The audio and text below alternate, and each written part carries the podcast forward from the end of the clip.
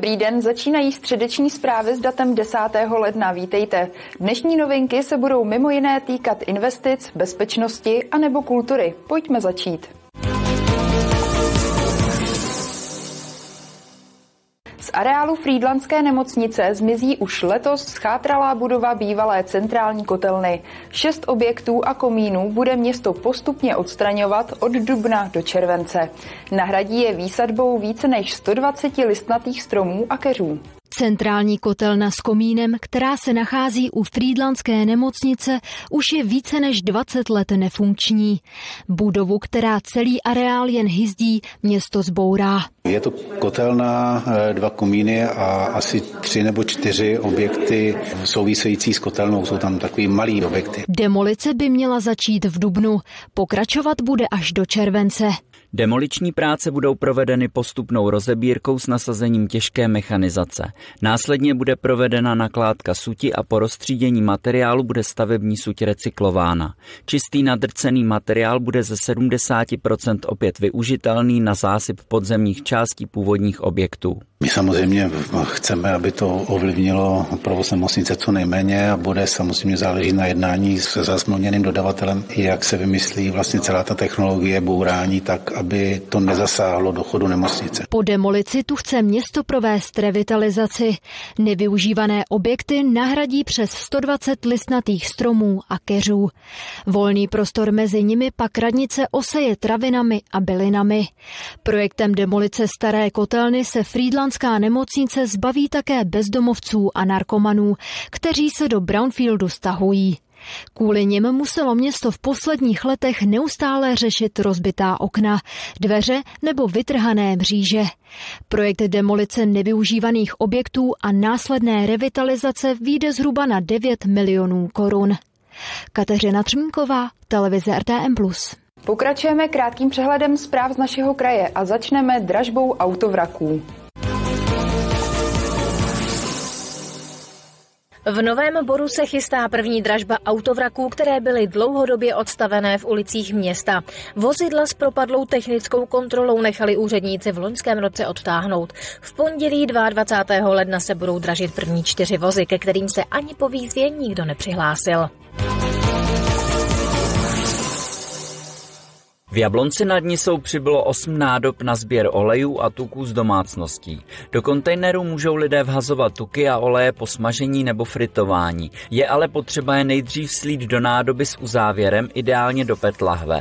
Po městě je aktuálně rozmístěno celkem 18 kontejnerů.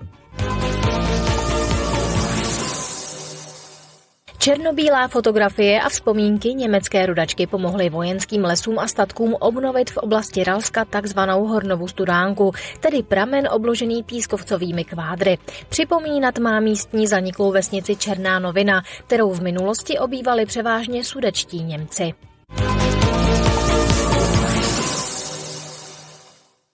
Záchranáři v Libereckém kraji mají v zimě napilno. Velmi často výjíždí na sjezdovky a také na běžecké tratě, kde je úrazů nejvíce. Často se jedná o poranění nohou a rukou.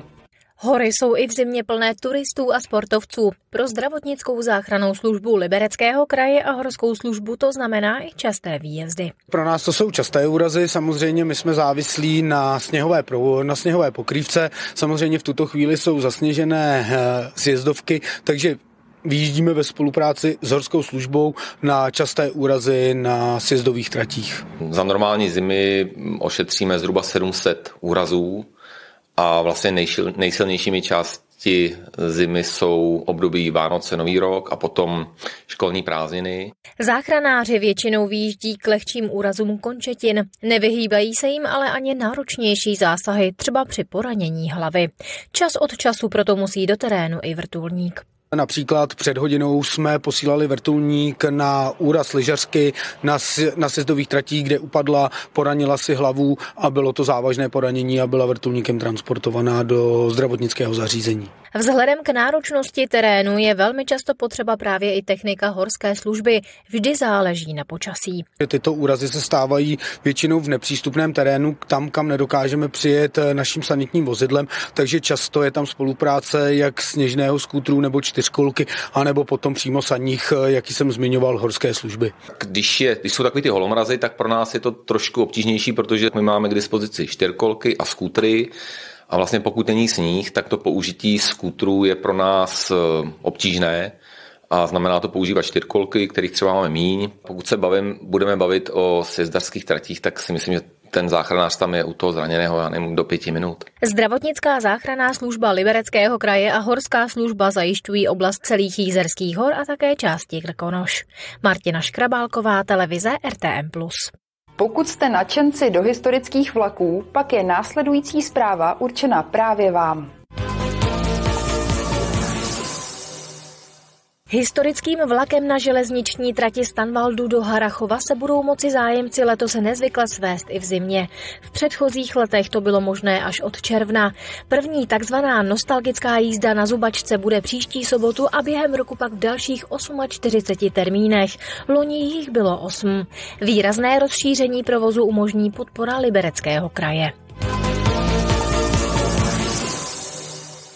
Ludvíkov pod smrkem pořádá sbírku na nové zázemí pro hasiče.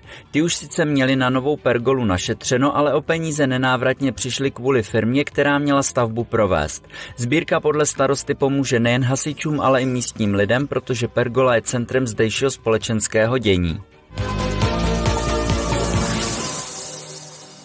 Kontroloři se zaměřili na prodej nebezpečných výrobků. Několika prodejcům uložili pokuty. Byli to například obchodníci s kosmetikou a hračkami obsahujícími zakázané a zdraví škodlivé látky. Pokutováni byli i prodejci e-cigaret, a to za jejich nevyhovující značení.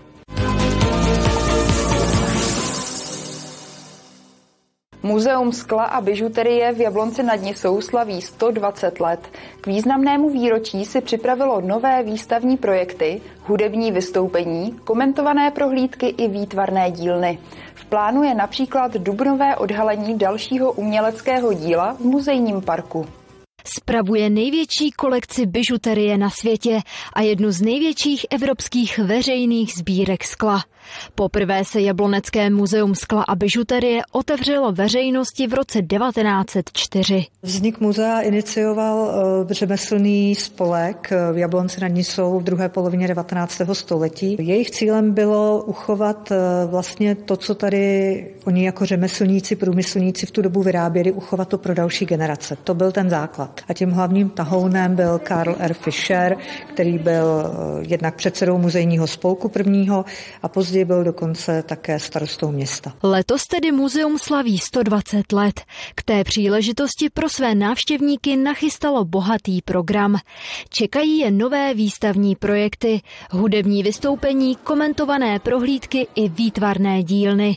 Některé akce se odehrají také v muzejním parku. Určitě budeme mít dětský den, kde budou specifické atrakce, které by tam ale měly zůstat, aby maminky s dětmi měly kde u muzea v klidu spočinout po vyčerpávající návštěvě muzea. No a zároveň eh, pro mě třeba hodně osobní věc je, že budeme instalovat eh, plaketu pamětní desku Karla Richarda Fischera, který eh, je ideovým zakladatelem muzea. Od oslav 120. výročí si Jablonecké muzeum slibuje, že nalákají tisíce návštěvníků. Chce totiž pokořit stejně jako loni hranici 50 tisíc lidí za rok. A dokonce sem letos možná přijdou i svatebčané. Muzeum totiž zájemcům nabízí možnost uspořádat si svatbu ve skleněné přístavbě. Volné termíny vyčlenilo na duben, květen a říjen. Kateřina Třmínková, televize RTM+. Středeční zprávy končí. Na řadě je předpověď počasí a výběr našich dalších pořadů. Hezký zbytek dne a brzy na viděnou.